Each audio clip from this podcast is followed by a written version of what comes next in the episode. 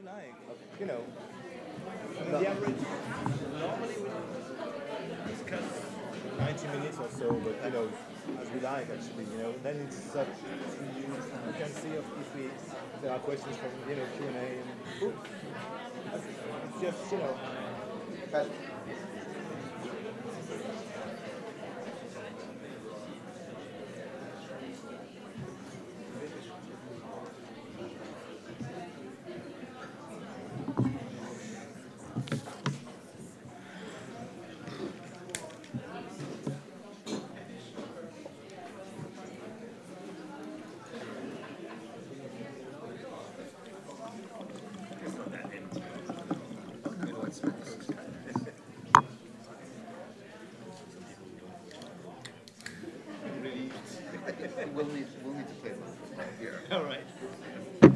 I hope have you brought the ball. screen behind us. No, no, you and me. We'll, we'll Okay, just play a little one-on-one.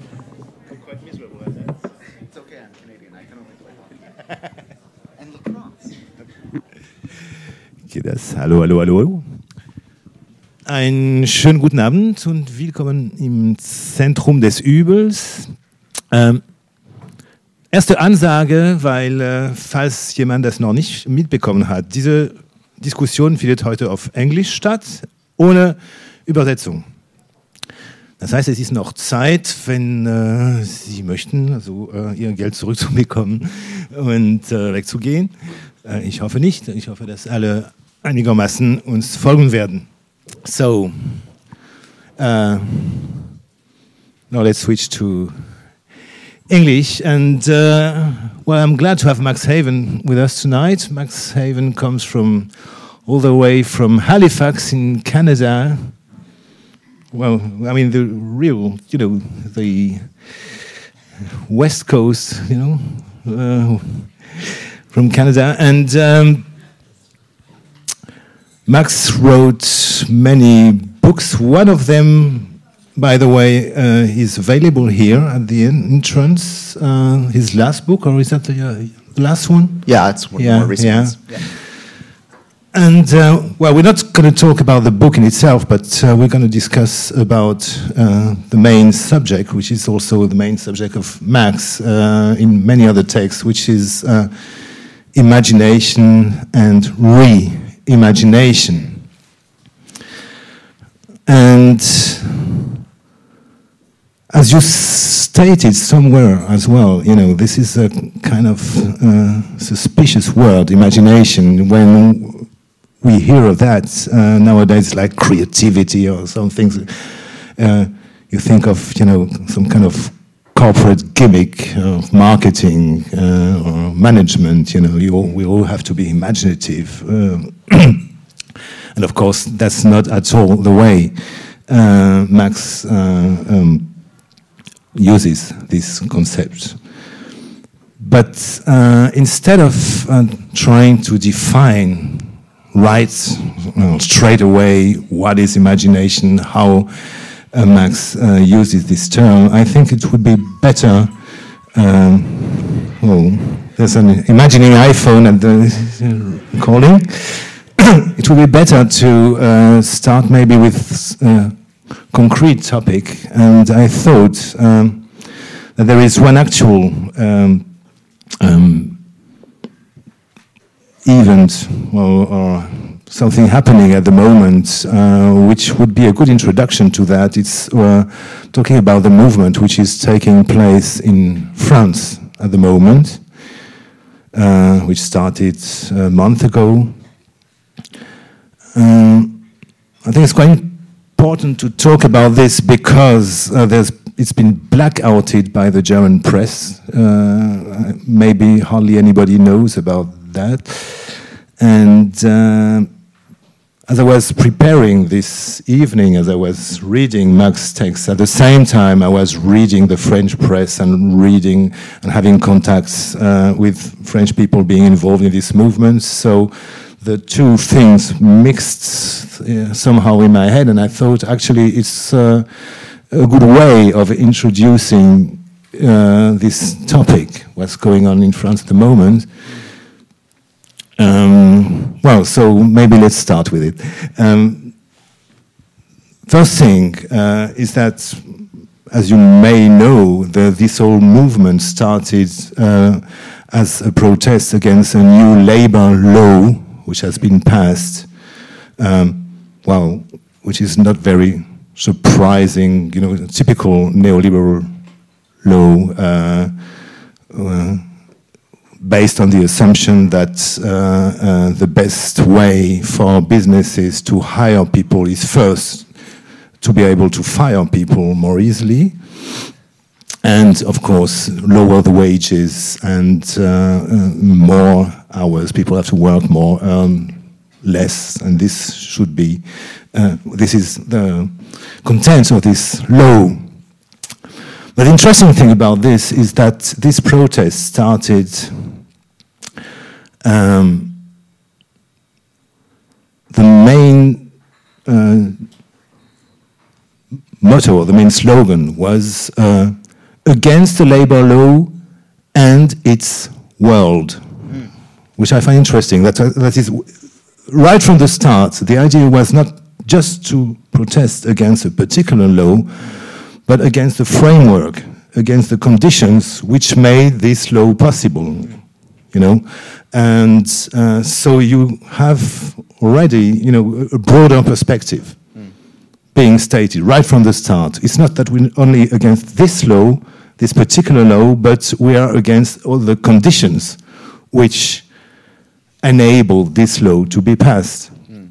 And the second thing, the, um, the second slogan was uh, there was a huge uh, petition signed by over a million people and the title was We Are Worthier Than That. Which means uh, it's not only a matter of how many hours uh, or how much money, uh, it's a matter of value. Mm. And this is exactly uh, something that you stress, you know, this idea of value being reduced in the economic thinking as money and there you have people saying, well, uh, no, I'm, I'm, I'm, i have self-esteem. We have self-esteem, and we. Th this is what we stress. Actually, this law is against our own value as human beings. You know, so maybe uh, that would you could elaborate on that. I don't know uh, on this uh, particular uh, aspect because you, you, this is a theme you you had. Uh, sure. Developed. Yeah. Yeah. I mean, um, I think it's uh, part of. I, I, I don't want to speak too much specifically about the movement in France because yeah, sure. yeah, uh, it, we've had very little access to the, mm. the depths of it in the English language press, unfortunately, in the last little while. In the same for the same reasons I think we were talking earlier that it's been sort of blacked out in the German language press as well. Um, but I think it's part of a sort of dawning, or maybe it's we're past dawn now. Maybe it's mid morning of a sort of revolt against the neoliberal imagination. Uh, which has proved itself to be completely bankrupt. You know, it's interesting. A, a couple of weeks ago, for a class I was teaching, I reread uh, Francis Fukuyama's fav- famous book, uh, "The End of History and the Last Man." And uh, for those of you who haven't read it, it's a it's an excellent, brilliant uh, defense of neoliberalism. I mean, Fukuyama, I, I, disagree with him fundamentally, but you know, he's he's no he's no slouch. He's very skilled. Was it in 1989? wasn't it? Yeah, it was in. Uh, I think oh. yeah, in early 90s yeah. that came out. Um, and uh, a very strong right wing Hegelian uh, approach to the problem. Um, and I was nostalgic and the reason I was nostalgic is this was a moment when actually some people could legitimately believe in neoliberalism as a project of human freedom. And up until I think maybe even the 2008, 2007, 2008 crash, there was this sense that people could make a, a, an argument I didn't agree with, and we many of us didn't agree with, that neoliberalism and the the uh, liberalization of markets and, and sort of corporate-led globalization would lead to wealth and prosperity and freedom for everyone And I think since 2007, 2008, that's just been proven to be a categorical lie. And yet, the neoliberal imaginary is stronger than ever. The idea, like this, has taken hold of politicians, uh, pundits, newsmakers, intellectuals in a way that's uh, very profound, and yet no one actually believes that it'll work. No one actually believes anymore that a rising tide will lift all boats. No one believes that you know uh, economic prosperity is Trickle coming for down. everyone. Trickle down economics. And yet, there seems to be the, the you know Margaret Thatcher's famous dictum: "There is, there is no alternative," is stronger than ever. So, in a way, I see this movement, as much as I understand it, which is just to say limited, uh, as part of this wave of struggles we've seen over the last six or seven years, which has been mostly young people, but also maybe the young at heart as well, saying there has to be something different, and we demand that there be a space for there to be something different. And for me, that's very much tied to this question precisely of value. In my work, I've tried to um, take up this question of value and specifically Marx's labor theory of value, but as if we bring the imagination back in. Because I think over the last 150 years or more, that labor theory of value has become uh, quite discredited as being sort of this scientific, very dystopian schema for understanding human cooperation. But I think if we bring the imagination back in, we can see something new about how people create value together through their forms of social cooperation. And I think we see it on the one hand in the slogans and the rhetoric of the movements that say, "I'm more valuable than the future that my the politicians or the the past generations have said." You know, I have a value as a human being who's thinking and feeling and cooperating and a social and relational human being. I think there's that aspect of it. But then also what you see in the movement in France now, what you saw in the Occupy movement, what you saw in Turkey in the Gezi movement, in Hong Kong, in the umbrella movements, uh, and all around the world, is also people occupying social space and saying we have a right not only to demand a different form of value, but to practice a different form of value as well. So we are going to invent a new form of democracy that's, that allows us to cooperate as social beings, as relational beings, as bodies in movement together in a new way.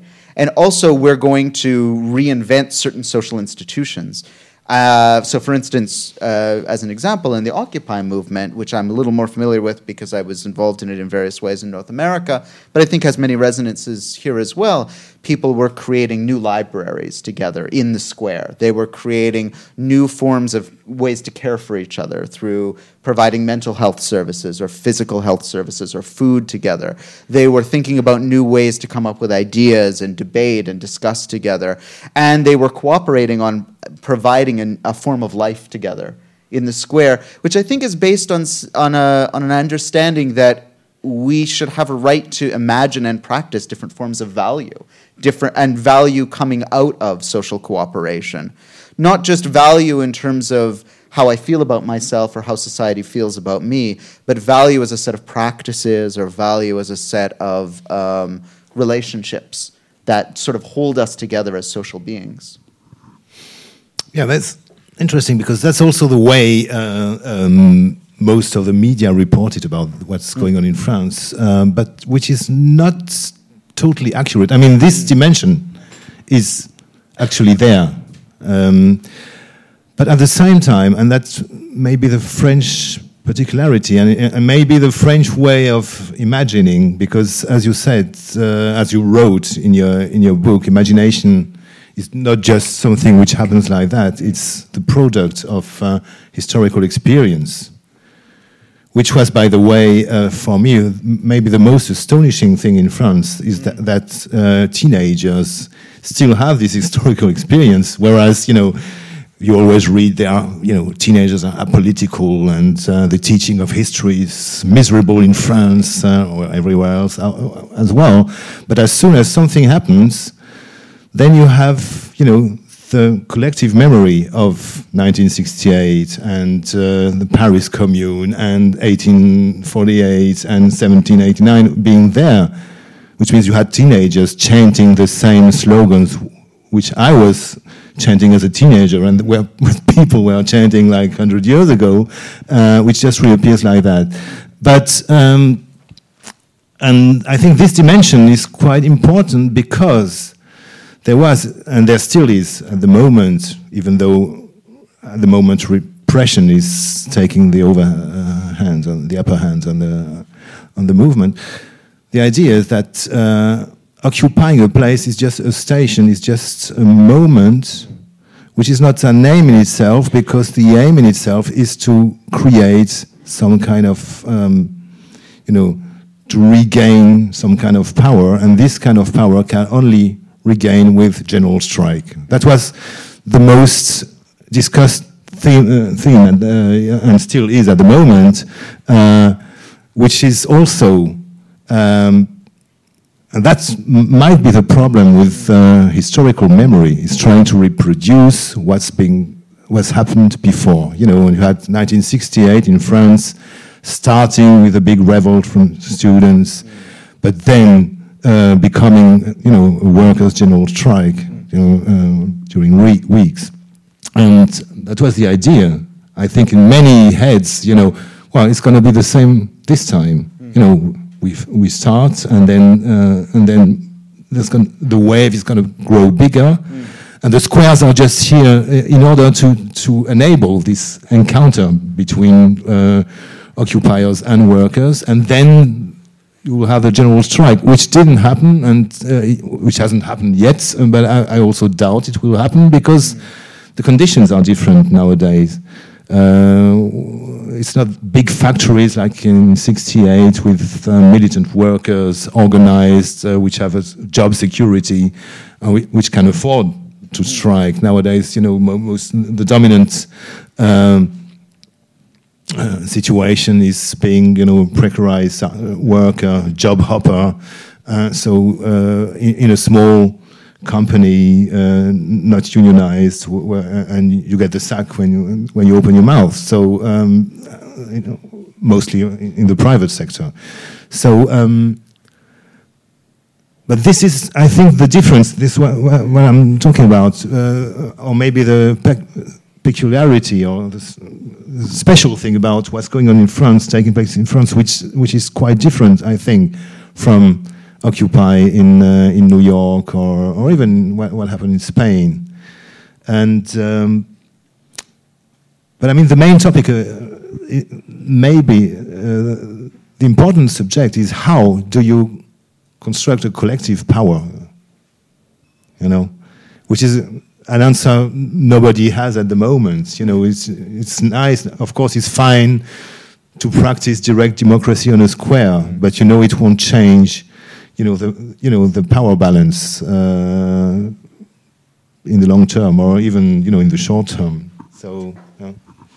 I mean, I wish I had an answer. Yeah. I think we're all looking for the, we're all actually increasingly desperately looking for the answer to precisely this question, which is in some ways the question of how you move from uh, mobilization uh, of people, of communities, to organization in some way that you can actually uh, first take back power in the sense of a general strike, where workers, defined very broadly, uh, withhold their labor and uh, take back the power that's theirs. But then, even the bigger problem is how do you hold power and in what container do you hold power?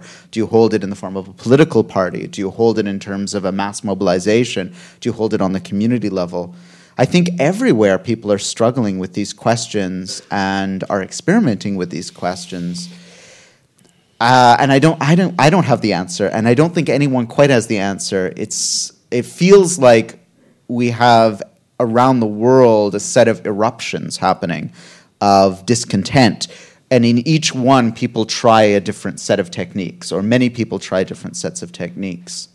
The one thing I would say, maybe, about that question of the general strike, I, think you're totally correct that something has shifted in the nature of capitalist exploitation. So we no longer have the mass worker who's withholding their labor can be a real threat to capital. And I noticed in the rhetoric of the, um, the Nuit Debout uh, movement that there's a lot of question about how do we threaten them, how do we make them scared.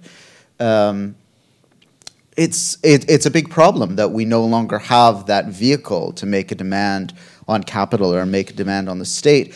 But I think something else is emerging, which I've noticed in a number of these different movements, which is that um, the the precarious workers who are the young workers now, and also older workers as well, they are striking, but they're not striking in a coordinated way, and they're not always striking on their own terms. In the sense that what I see in talking to a lot of young workers uh, recently is that their their bodies or their minds start to break down at some point the incredible pressures of having to hustle between multiple contracts, multiple jobs, having to weigh all of the different responsibilities, having to struggle with the increasing price of housing, the increasing price of food and insurance, and on and on, means that many, many people are sort of dropping in and out of the labor force in uh, different ways at different times because they either need to retreat or they their bodies or their minds break down in some way. So there's a sense that there I, and maybe this would be too uh, ambitious a claim to make, but I think it's interesting to think about. Maybe there's already a general strike going on. It's just not coordinated and it doesn't yet know its ambitions. In the sense that people are exiting in some way and they have to. Um, and I think in this way, uh, I'm, I'm quite sympathetic to some of the arguments that Franco Berardi, uh, Bifo has made in the past that a lot of these movements, their character is taking on the form of a a type of therapy for a, a generation uh, or a new uh, configuration of laborers who are kind of falling apart at the seams because of the incredible um, sort of pressure, like the sort of pressure of an ocean that weighs upon them, that is sort of breaking them apart in some ways. So, this is all to say that I think what we're experiencing now is a sort of promise for something to come and I don't know if we're ready to see that thing emerge. And what will emerge out of these movements, I think, is a way of mobilize. What I hope, at least, mm. I should say, I hope. I don't, I don't know if it'll arrive, but a, a way of organizing that is about taking um, the new conditions of the body of the worker which is not the worker necessarily exclusively who's in the factory, who are all together, uh, who are, or who are exploited uh, for their labor time only, but also a worker who's distributed, a worker who's diffuse, a worker whose mind and whose soul and whose heart is also exploited in some way. And I think as movements, we're only just now beginning to think about how we can mobilize this type of worker and what it would look like to take uh, the, the, the, the sort of imminent forms of mass resistance that are occurring now and organize them into some form where we could actually reclaim power. Yeah, talking about I mean, this leads us to the topic of imagination because, uh, of course, the, the general strike was a kind of huge imaginative moment uh, throughout the 19th and, and 20th uh, century. You know, thinking of uh, Sorel, you know, this who declared the, the general strike as a, as a myth. He said it, it was the necessary myth, you know, that uh, uh, the proletariat has to, to have. Even if you don't achieve it, you know, you have to think of it as a horizon, you know. Uh, and now this, there is a, a, new kind of imagination, which I find I'm a bit worried about. I mean, it's not that I support, I mean, general strike seldom succeeded to change anything in history. You know, it might have happened even in Germany. There's been the the general strike 1920 against, uh, against uh, Kapp. You know, the Kapp mm-hmm. putsch, and they, they, managed to prevent it. So it did have some some effects at some points, but uh, as a myth or as uh, this imaginary moment of mm. where everything shifts and, and changes, then uh, it wasn't that effective.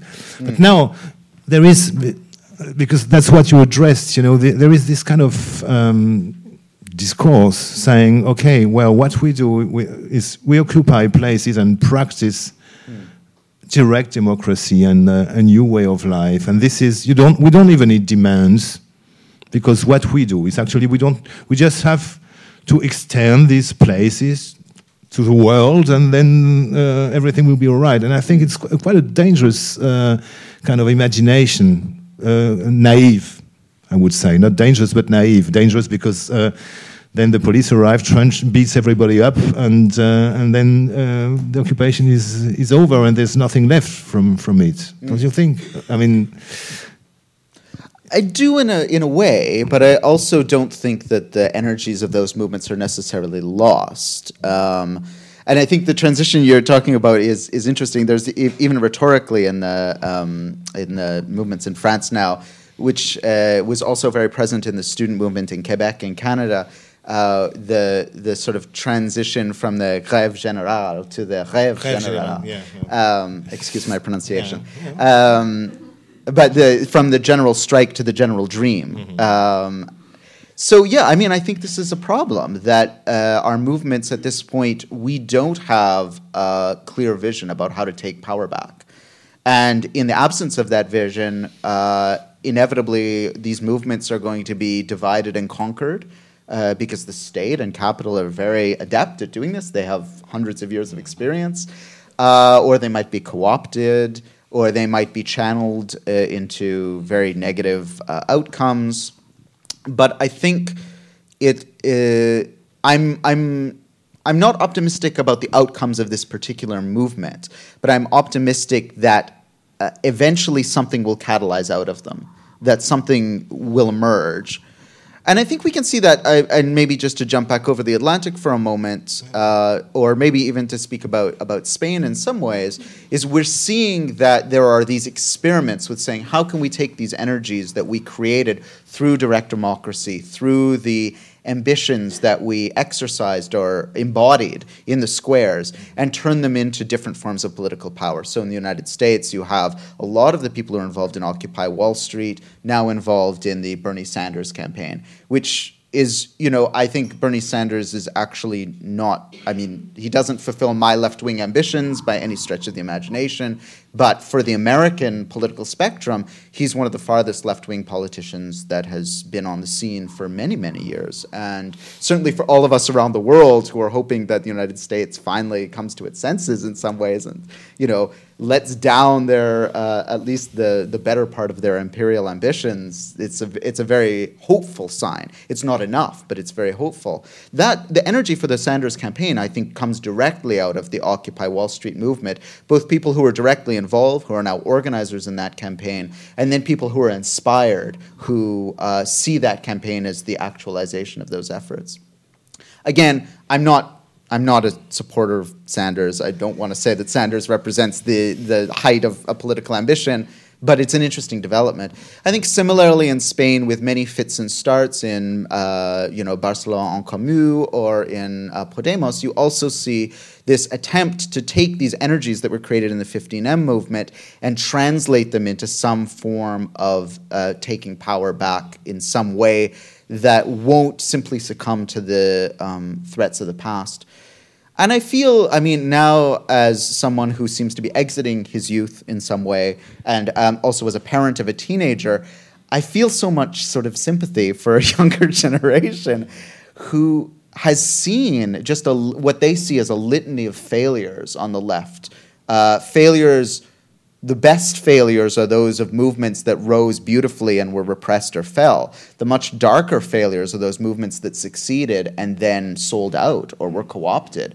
Or, you know, even like the Socialist Party in France, which was never that super socialist, but, you know, this is a party that calls itself socialist, that it claims to be on the left, that claims to be for social democracy, and now is brought into force these laws which are neoliberal.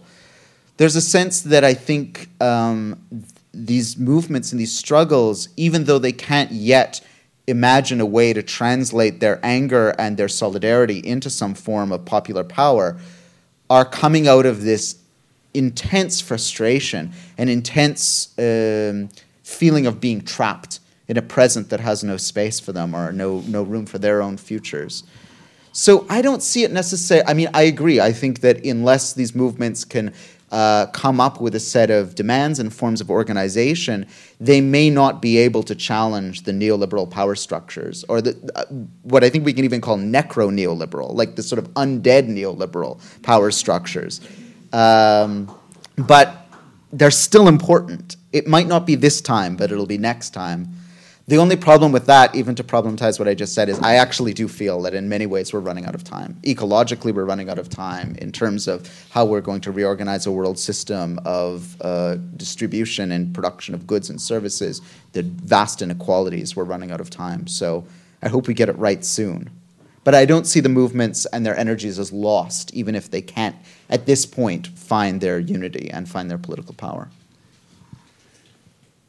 Yeah, unity is, uh, would be a nice. Uh, would be that's what I, wa- uh, I wanted to talk about because um, there was uh, in Paris um, circulating on the on the Place de la République a funny um, comics. You know, it was an image of you know uh, uh, people storming the Bastille, 1789, and then they said, uh, "Well, hold on." You see the crowd, and some, somebody says, "Hold on." Um, there aren't that many um, transsexuals here, so we have to discuss about first about uh, the gender problem, and then the guy says, "Oh, you are eating a sausage," you know. Uh, don't we want to talk about animal rights? And somebody say, "Oh, you have leather shoes, you know, that's bad," and things like that. And then people start to sit, you know, in front of the Bastille and start discussing and discussing and discussing, you know. And you've got the walls, you know, on top of the Bastille. Say, what are they doing now? Are they storming or not? You know.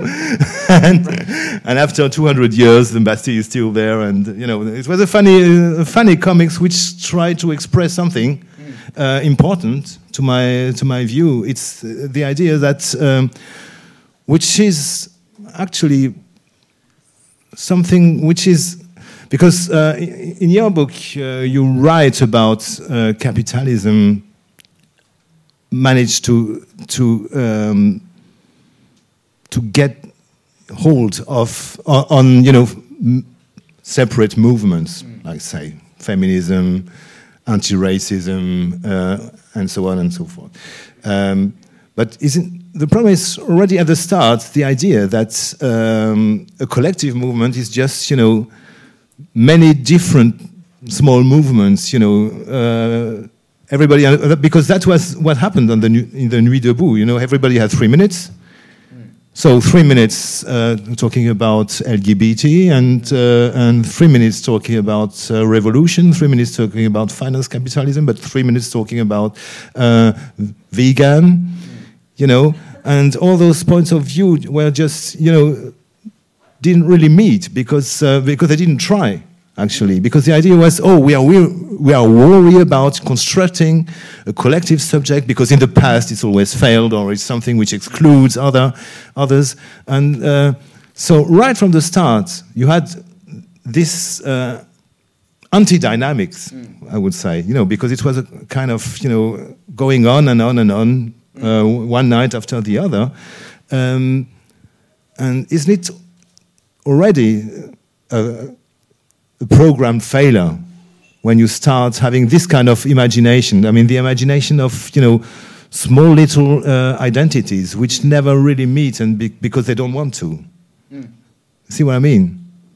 Um, I do.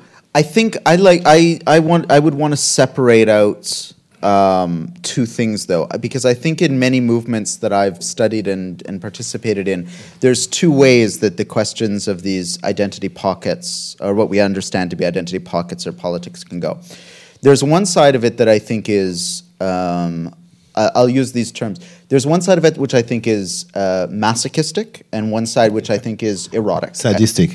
Uh, I know. I would say it's masochistic. Actually, I'll tell you why in a second. And then erotic, and I don't mean erotic purely in the sexual sense. I mean it in the life-affirming sense that the Frankfurt Institute, Mar- uh, Herbert Marcuse gives it. Okay, so the masochistic sense is, I think that we are seeing again. We need to come back. And here's the traditional Marxist in me. Uh, we need to come back to the situation of the laborer and the worker in this present moment, which is that the worker is precarious, the worker is having their mind and their heart and their soul constantly exploited and demanded of them. And one of the things I think this actually produces in us as uh, this generation of workers who are moving from contract to contract, whose entire being is sort of put up to the market as an asset, is a certain uh, strange sort of masochism. Um, and that often finds its articulation in these sort of, I think, actually very weak politics of solidarity with many different, different sort of uh, uh, groups and claims. So then we see that this uh, subject becomes very, very concerned with uh, actually quite liberal ideas of inclusion. Ah, we need to include the migrant, we need to include the LGBT, we need to include this group, we need to include that group. I think that's a very dangerous tendency. But the way to address that tendency is not, I think, to say we need some sort of unity outside of that. It's rather to say, how can we re understand capitalism and neoliberalism as fundamentally based on a politics of gender, as fundamentally based on a politics of race, and fundamentally based on a politics of colonialism? So, for instance, I don't think we can understand what capitalism is without understanding it as a world system that's fundamentally based on the colonization of the global south by the global north. That colonization of the global south by the global north, both historically and in the present day, fundamentally depends on the creation of racial categories and racial hierarchies. Those racial categories and racial hierarchies are lived at the level of the economic, but also at the level of the personal and the social. I similarly think that if we want to think about capitalism, we have to see it not only as a system of the production of goods and services, but also the reproduction of life and the reproduction of social life. And therefore, capitalism as a system and neoliberalism as its present form depends on gender based oppression. It depends on exploiting the reproductive labor, mostly of women uh, it also depends on a binary gender system, which demands certain masculine and feminine traits, and therefore excludes anyone who is intersex or transgender. I think that the capitalist and neoliberal system as it stands is fundamentally one that is based on the exploitation of non human life, or what the uh, you know, uh, critics call more than human life. So the exploitation of animals, the exploitation of the earth, the exploitation of rocks and water systems. So there's a way that if we move out of the sort of politics of self blame and self uh, masochism, I think, we can actually take these, these challenges to the normative political subject, which is still very much this white male European uh, political subject. And we can say, actually, the thing that we're all struggling against, which is this global system of capitalism, is also fundamentally intersectional with patriarchy, with white supremacism, with colonialism. And then we come to an understanding of why the solidarity between these groups is not just something that we should do because we're moral subjects and we should be in solidarity with this person that person, but actually because if we want to defeat capitalism and neoliberalism, they need to be understood together. And I think that's a much more honest place to come from. I think the problem becomes when it gets into a politics where those of us who do enjoy various forms of what, at least in the North American discourse, we increasingly call privilege. So, as a white, heterosexual, uh, cisgendered man, I have a great deal of privilege in a lot of different ways. I think there's a way that that can invite a politics of sort of apology and the privileges I have are entirely illegitimate. But the answer to those privileges are to destroy the system that gives me those privileges. And that, I think, requires thinking through that system in much more complex and nuanced ways. But not so much the, the sort of thing where everyone just sort of um, apologizes endlessly for their participation within that system. Yeah, I understand that. Um, you know, I would agree with that on the on the analysis level. Mm -hmm. And you talked about understanding how capitalism works, but uh, we're supposed to talk about imagination tonight and not about about analysis, which is a, another level. You know, because as you define uh, imagination, you said, and I agree with that. Imagination is not just dreaming. You know, uh, it's it's a practice. Mm. Hmm? And the problem is, how do you develop the practice out of this analysis? Mm. Which is very, on a very concrete level, you know, uh, in the streets of Paris. How do you develop the practice according to, the, to, to this analysis, uh, which might be able to concretely change things? Mm. You know, and you need some kind of, of imagination. This seems to me, at the moment, you know, there is, of course, we can talk about unions, about uh, police, and all things, but there is a blockade of uh, imagination taking place not only in Paris, but you know, in our in our heads, in my head as well. But I mean, um, imagination in, in this sense uh, of you know developing. Um, how did you say that? You wrote something nice about that about the meeting of uh, you know of uh, uh, well actually what Marx praxis called you know meeting of ideals with with something you're, you're actually doing, mm. Not just dreaming but doing you know, and. Um, how do we get out of this uh, this blockade? I mean, I don't know, uh-huh. and I think no one knows. But I think what we can see in these movements are attempts. Uh, I, let's call them experiments, or let's call them methodologies for trying to get at the answer. But I think the important thing is that the methodology has many different fronts. One of the fronts is trying to experiment with new fo- political forms. So maybe uh, coming out of the movements that are going on in France right now, maybe there will be a new political party, or maybe there'll be a new pluralist, non sectarian political organization which emerges from it. Or maybe there'll be a candidate like in the Anglo- Anglosphere, someone like Jeremy Corbyn or someone like uh, Bernie Sanders who catalyzes that imagination, even though I'm not so satisfied with Sanders or Corbyn. But you know, these pe- these figures somehow catalyze an imagination around it. I think, though, that what we also need to see about the movements that are happening today is that they are understanding politics as both the the solidification of the imagination into these figures of change and these mo- these more these structures of change, which maybe take the form of political parties or robust social movements in some way.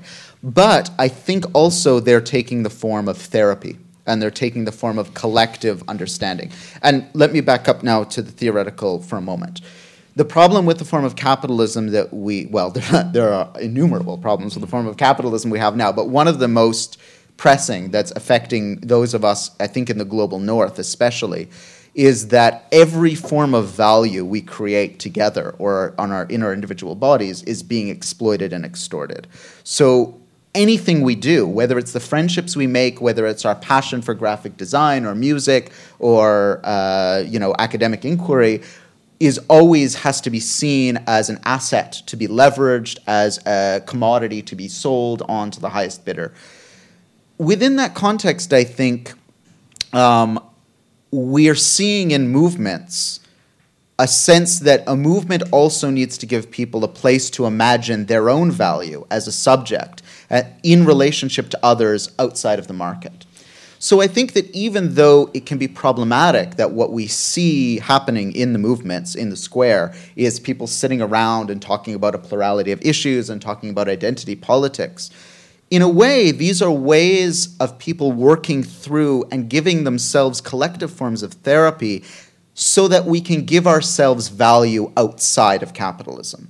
So when we begin to talk in the movements or in the squares about transgender issues, about animal rights, about feminism, about uh, about the exploitation of our labors in various ways, I don't think these are actually um, these are distractions in any way. They're about us coming to an understanding of how we can give ourselves value outside of capital. I'll give you a more concrete example in, in, in North America, for instance. If you look at in Canada, the Idle No More movement, which is an uprising of Indigenous people in Canada, very, very profound, probably the most profound social movement we've seen in Canada in the last 30 years. Or in the United States, the Black Lives Matter movement. Again, probably the most well organized, really profound movement of social change that's happened in the last 30 years in the United States. Um, these movements have been very much about those constituencies, indigenous people in Canada, black people in the United States, saying we need to find the time and find the ways to give ourselves value, to imagine ourselves and our relationships to one another differently so that we can just survive intellectually and mentally, emotionally, and in communities in order that we can then wage or a form of resistance against the systems that oppress and exploit us. And I think that's what's happening in the squares. We're dealing with a, a, a material of revolution now, a, a, working class, if you want to call it that. And by that, I mean it in the broadest sense, that is incredibly wounded and needs to also develop the means to heal itself uh, before it can actually come to that moment, or as it comes to that moment of figuring out how to make a really strong politics of demand. And I actually think that's a politics of value. I think that's an anti capitalist politics because of the way that capitalism has shifted from exploiting not only bodies and labor time as a means of producing value, but also exploiting like the whole human subject as a way of producing value. So I see it as actually integral to a struggle against capitalism. The question of how then that's going to translate into actually something that can either seize or withstand state power or can seize or withstand capital itself is a big question. Uh, but it's one I think that this generation understands in that famous Fanonian, you know, quote as its mission. I mean, whether it will accept it and uh, succeed or drop it and fail, we can only guess. I think then the question becomes how can we build forms of solidarity that can help it succeed, and what would success look like? It's interesting you talked about therapy because that's exactly what I'm being cautious about. You know, people being in therapy mm. and being obsessed with their own history and trying, you know, uh, not after years and years, you know, staying in this therapy mm. thing, you know, and just uh, which stops also possible communication with other people who are not in the in the therapy, and and this is exactly what I'm cautious, what I'm worried about in this kind of uh, of politics uh, being seen as you know okay let's cure ourselves from uh, you know from the, the wounds. We ah, we actually have and I, I, I don't doubt that th those wounds are there.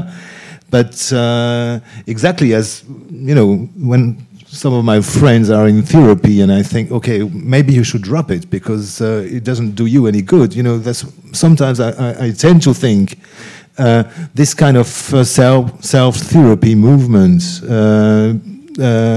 being seen as a, as a political activity can be can also you know have negative effects on the you know. Oh yeah definitely I mean, but I would say two things about it. I mean, the first is that I don't, I don't actually know anyone who isn't or has never been in therapy, mm. and I think that is a really interesting thing. I haven't, sorry. Okay, but maybe you have in ways that you repressed don't. minority. Know. Yeah, okay. I mean, you know, I think sometimes yeah. like reading theory for me is therapy. All right. Okay. You know, yeah, okay. In a way, music. Okay. All music. right. Yeah. I mean, okay, I think okay, we have all we all have ways of mm. caring for ourselves based on the wounds that we suffer mm. within a society that is fundamentally mm. exploiting every aspect mm. of us even if some of us have you know rejected it and you know you know okay i'm the you know uh, radical intellectual i do these things you know i talk about value all the time but i mean i have my own forms of therapy and i've been in different forms of therapy in different ways in various times in my life uh, and uh, i think so yeah i mean i definitely think that the if we reduce social movements and the social pressures of our age to the question of everybody seeking emotional th- and personal therapy in order that they can be high functioning individuals um, to participate in capitalism, then no. I mean, I think mm. that's a terrible politics. Mm. And I do think that there's a very big risk that people seek out social movements as a means of providing therapy so that they can then succeed in the world. I think a more interesting uh, theoretical approach to take is one that's provided by um, uh, someone like uh, Sara Ahmed in her talk about uh, the politics of happiness, or Lauren Berlant in her work on cruel optimism, or uh, uh, Jack Halberstam in the work on the queer art of failure. These sorts of theorists are beginning to think about radical politics as how do you dwell in a kind of ruins when you are the ruins? Um, and the, I think where that comes out in social movements then is if we admit that our, our moment is one where we are all in need of some form of therapy or another, and maybe that's actual therapy that people need in order to reproduce themselves as social beings, and that's the therapy of a psychoanalyst or the therapy of a cognitive behavioral therapist or the therapy that people seek outside of the medical system. That's one thing for the individual, but then how do we actually make our movements into a form that gives us the validation and gives us the imaginative scope and gives us the sense of value within ourselves that we that we can actually make them into our homes and in some way make them prefigure a world to come. I don't, you know, for a moment think that our movements can only or should only be these spaces where we go to feel good about ourselves. I mean, I like feeling good about myself, so and I like movements, and I like getting together with people in squares. I also think, though, that movements do need to think very concretely and uh, pragmatically and strategically about taking power. They can't just be a form of therapy, but I think I, am speaking more symptomatically here, or more um, analytically, in a sense, that I think what we're seeing in movements are that people are collectively form, developing forms of therapy that will allow them to be the sort of subjects that they would need to be in order to wage a revolutionary struggle. I think, I mean, eh, let's, let's take it away from the questions of mental health for a moment and just focus on physical health. It's as if, and we can't see the wounds, but it's as if people are coming to the squares with like one leg or one arm or missing an organ. I mean, at this point, I think the generation that are coming out uh, and showing up and staying all night and debating and in, in these spheres, they are trying to, you know, these are the walking wounded in some sense. So I think we can't, it, it, we can wish away the necessity of providing the therapy. I wish it were the case that the people who are coming to the squares didn't need that, but they do need it. And if, I think, if we don't allow space within our movements to meet those needs, uh, those movements actually won't be successful because people will find other ways to meet the needs. They'll find that validation, they'll find the forms of value, and they'll find the imagination outside of the movements. And then I think the movements will become very reformist and quite boring in some ways. Which is about therapy. Right. Boredom. Um, okay, there, there's another another subject uh, which came to my mind while, I mean, as I said, reading your book uh, and uh, at the same time experiencing what was going on in France, and and uh, not only that, but uh, talking to people here about what was going on in France, where normally the answer is, oh, those French are so radical, you know, oh, the, you know, the French always on the barricades, and this would never happen in Germany. There's no way it would happen in Germany. Uh, the Germans are not like that, and so on. something I heard for I've been hearing for ages, which brought me to um, to another thought, which is uh, um, the national thing. Because mm. you say. Uh, I, I, think you quote an author saying that the nation is an imaginary product uh, which doesn't mean, and th this is a, an important thing here because imaginary product doesn't mean we can get away like, from it like that. It's just imagination. Okay, well, just forget about nations. It doesn't exist any longer. If only. You yeah. know, uh, imagine there's no countries. You know. uh, because um, the problem with the nation is that our imagination has been formed mm. in history in a national frame.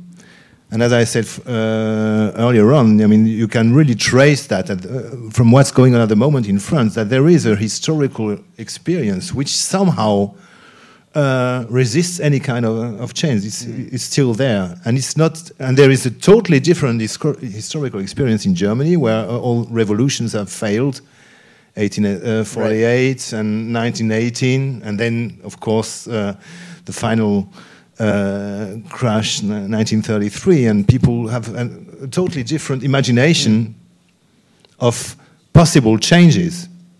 Uh, than in France. Not because the French are, have a different blood, but just mm. because have, uh, there is a different uh, historical experience. And, and that's the problem with nations. I think the, the problem with. Uh, it's too easy to say, okay, no borders. We don't want, you know, fuck nationalism. You know, we're one, we're one people. Mm. but concretely, there are uh, national differences which are based on, on, on national uh, imagination. That, that is, imagination takes place on the national level. Mm. And, um, and this becomes a problem when you try to, uh, to talk about a we, mm. as, as you said.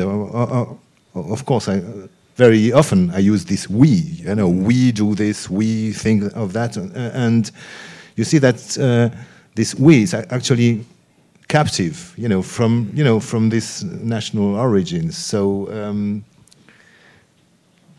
how do we how do we? and you said, uh, and we discussed a bit uh, for, uh, before this uh, this talk, and uh, you said that in Canada it's even worse because in Canada you have two national imaginations. There is the English one and the French one, which don't communicate with each other. So. Um, yeah. And then there are like 200 indigenous ones as yeah, well. Well, well, yeah. Yeah. I mean, I'm not sure I have a great answer to that question. Um, you know, I think that it, that idea from Benedict Anderson that nations are imagined communities is very useful. But imaginary doesn't mean unreal. Mm-hmm. I mean, a lot of my work over the last few years has been trying to understand the growth and the power of imaginary money in the finance, uh, the finance, insurance, and real estate, like fire sector, and that you know, a derivative contract is a completely imaginary thing, like a credit default swap or uh, you know, a collateralized debt obligation doesn't exist. You can't hold it in your hand. It doesn't have any real world manifestation, and yet it has very real impacts on the world around us. Um, and that that ability for a financial derivative contract uh, to have real power depends on a set of relationships and understandings and education that gives it to people. And I think the same is very true of nation states as well. And you know, the nation state as it's existed since uh, you know the last 200 years or so in Europe, 250 maybe, um, has had the monopoly on education in a sense, so that, for instance, nobody learns in school about the incredible histories of internationalism. That, for instance, let's say in the the Paris Commune, just to give an example, where you had, you know, uh, dissidents from Poland, from Germany, from England, from all over the world coming to fight, or the Spanish Civil War, where you had this incredible upsurge of internationalism. So there's a way that I think may be challenging that uh, nationalist idea around political cultures comes from telling a different story about all of these moments of internationalism that have in fact been part of and been repressed within the history of particular nations. Uh, also telling different stories about the history of the nations themselves. I mean, France, as I understand it, wasn't actually unified as a nation state until the 19th century. Germany wasn't unified as a nation state until the 19th century either. All of, for us in North America, I mean, it, it's all a little more closer to the surface because we are actually witnessing a nation state constantly in a crisis of national identity because it doesn't have its own uh, claims to ethnic nationalism. I mean, Canada is a nation that's made up of exploited immigrants on stolen land. And so for us, the question of the nation and the national imaginary is a, is a bleeding wound. I mean, and it's just, you know, every, every once in a while someone tries to come o- co- cover over the, the wound, and yet it comes up and resurfaces again. Um, so I think there's a way that if we tell different stories about the, the origins of the nation state and why certain nation states or, uh, emerged at a certain time, and about these sort of counter histories of internationalism and counter histories of solidarity across national borders, maybe we can come up with a different story that then animates the political imagination in a different way. Maybe. But I think also within every different national imaginary, there are also subversive stories that can be told.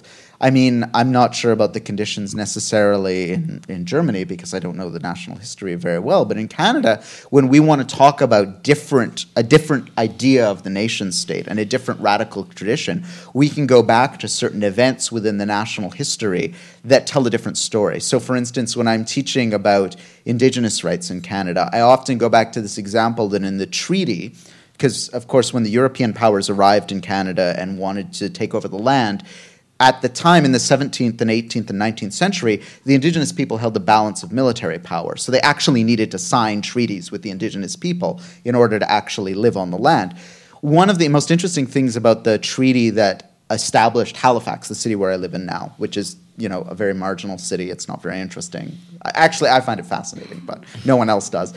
Uh, one of the things in the original treaties was that the English demanded that all of the prisoners of the indigenous people, the indigenous group there is called the Mi'kmaq, be returned to the English. All of the, but it actually turns out from the historical record that these weren't prisoners. These were English settlers who were being so oppressed and exploited by their English masters that they'd fled into the forest and asked and begged for acceptance and adoption within the indigenous communities.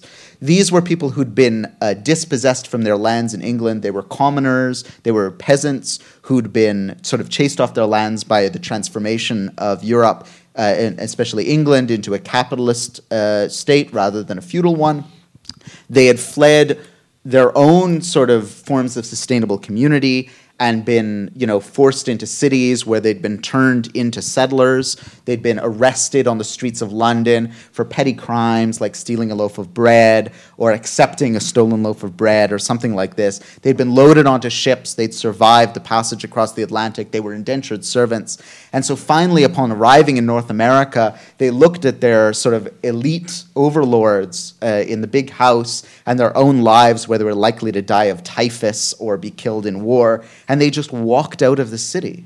They walked out of this uh, fortress and, and said to the indigenous people, Will you accept me as one of your citizens? That's the sort of alternative history that lies beneath the nation state. I think it lies there everywhere. There are these uh, proletarian histories that exist. And if we can reclaim them and tell the story differently, maybe then we can foment a different political imagination. Maybe.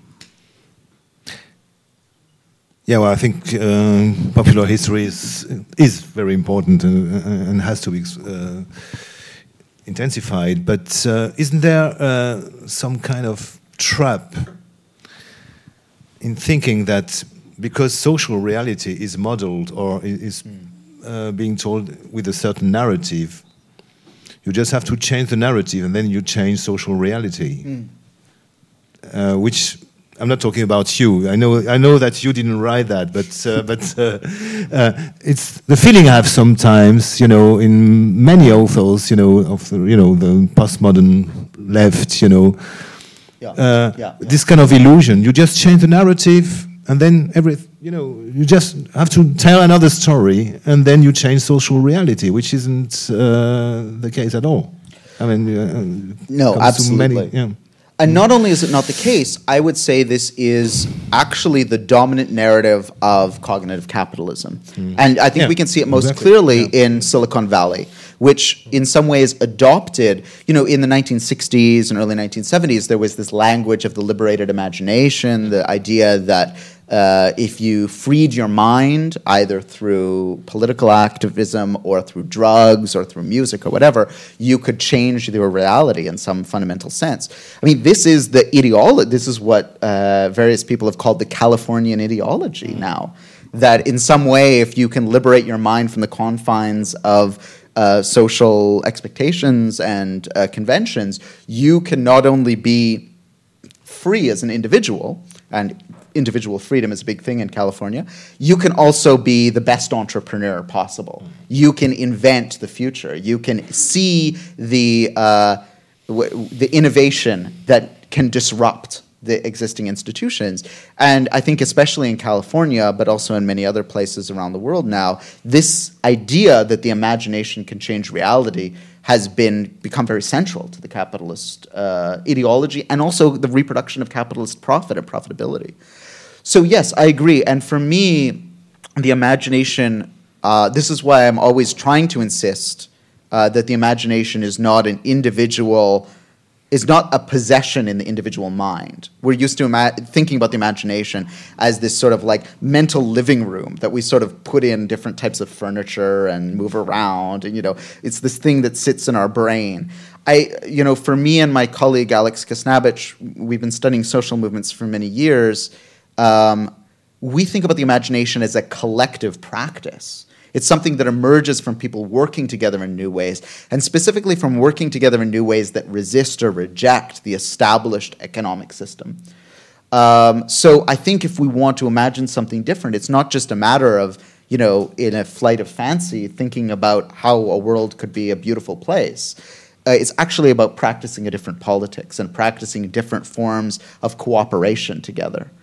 I mean, that said, I am, of course, a huge fan of those authors or those artists who, out of their own individual brains, can come up with imag- you know, imaginary worlds that inspire us or provoke us. I think that's still very important. But I think that those, uh, if we reinterpret those, they're also the expressions or articulations of some sort of collective imagination. And it's a collective imagination in practice or in process.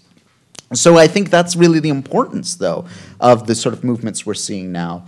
It's uh, it's in some ways the movement of a generation who has had their individualized imagination torqued or exploited so much I mean, when I think about, uh, for instance, I mean, it's a very pedestrian personal example, but my son, who is 16 now, in school, they're constant. I mean, compared to 40 years ago or 30 years ago, or even when I was in school, they're constantly being asked to exercise their imagination as a way of getting grades, as a way of developing a set of passions, which they then can translate into skills, which they then can translate into that most.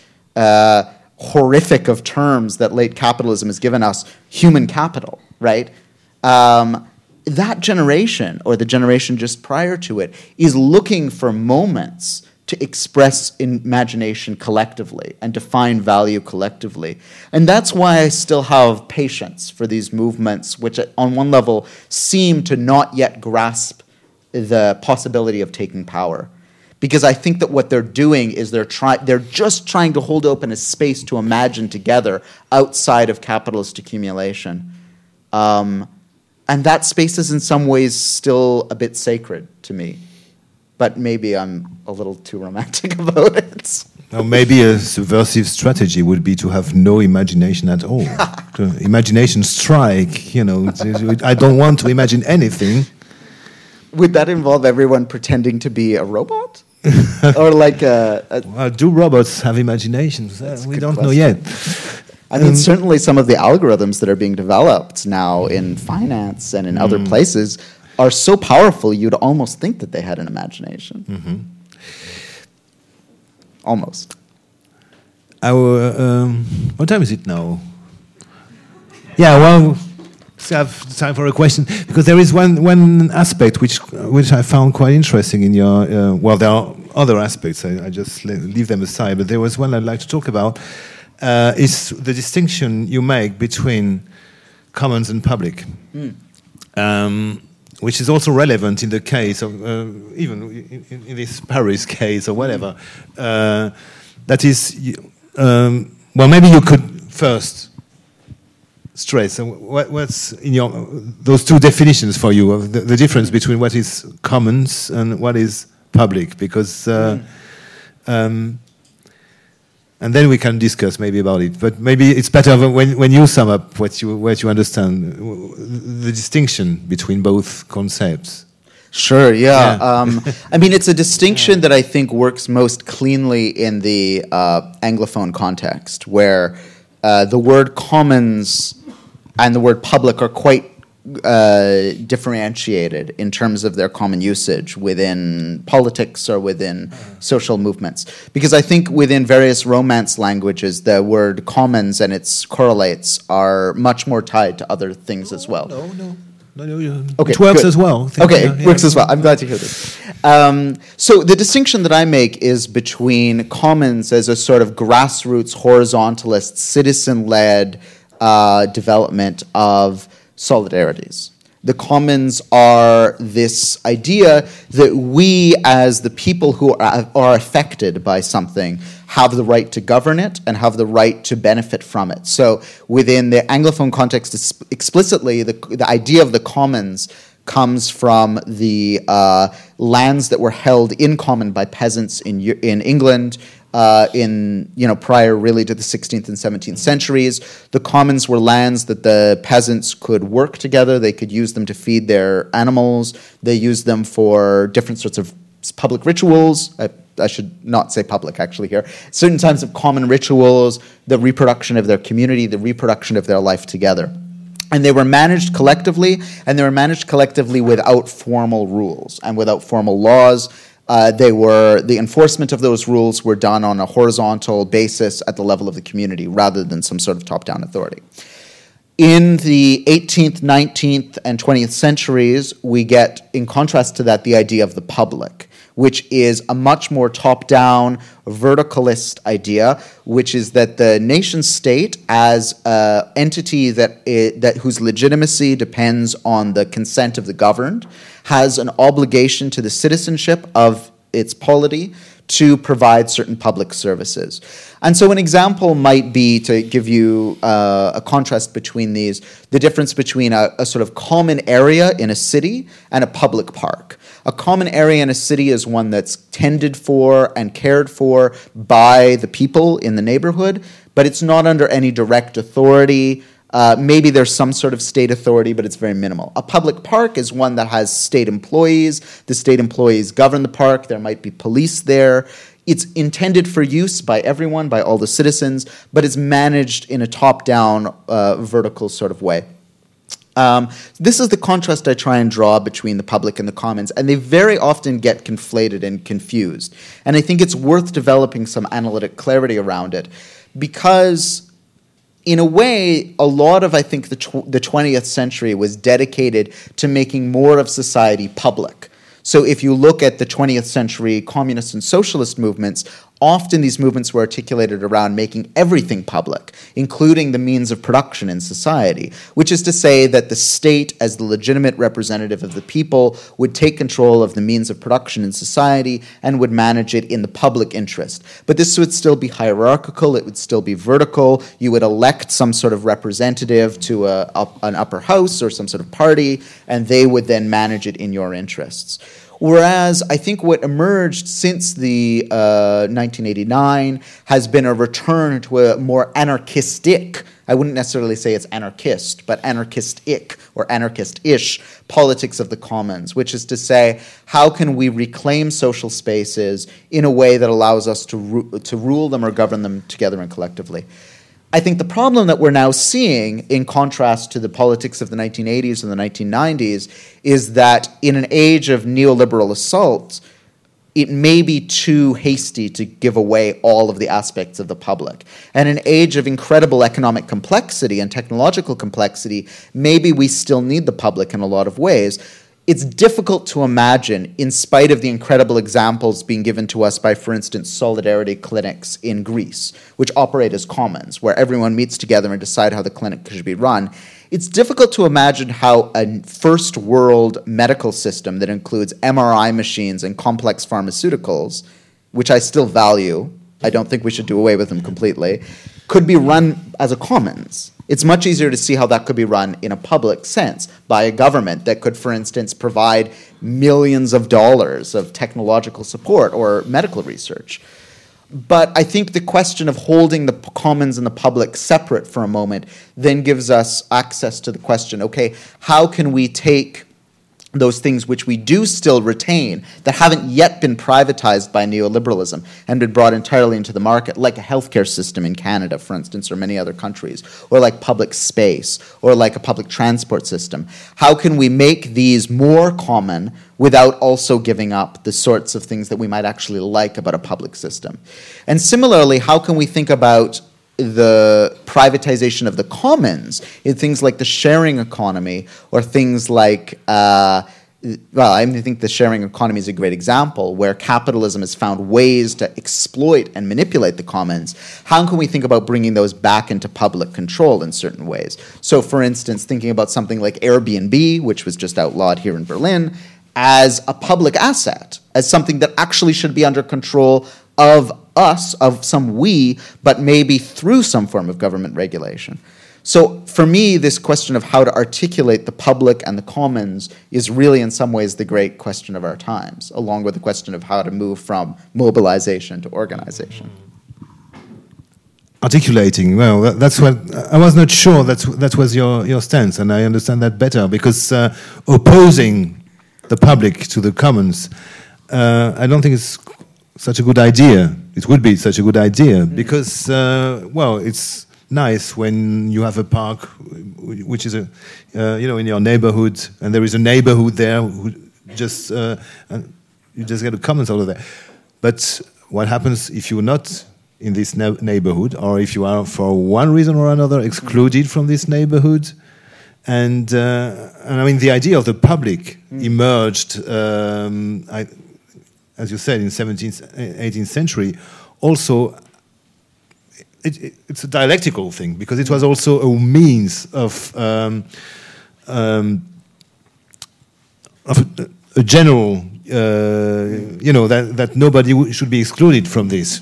You know, you had uh, corporations, you had uh, commons, you had, but uh, you had also people who didn't have any access to to this thing, and the idea was uh, kind of responded to a kind of universalistic uh, ideal that mm. uh, all means uh, uh, an idea of equality, actually. Yeah. And, uh, and that's a problem with, the, with this stress on commons, which is uh, happening. I, I, read more and more about commons and commons. Commons, when we, sometimes you have the feeling of little niches, uh, you know, being built within you know, uh, yeah. the neoliberal desert and say, okay, but we are right on, you know, we got our, our small common and, uh, and everything's fine. And uh, the others have to do the same thing, but the others maybe don't have the opportunity or the possibility or the time to do such things. so that's why I think the idea that there is, you know, a public care mm. uh, is a prerequisite for equality, you know. I think yeah. I think there, this is the realization that's dawning that we need to somehow articulate the two. I mean, um, in a funny way, yeah. I mean, the public. I think there is a dialectic of the public and the commons, and also, and I think that's represented by the, you know, the. In some ways, the the two most dangerous words of modernity, when put together, are public safety. Mm-hmm. I mean, you know, it's it, it, so much harm has been done in that in that particular configuration.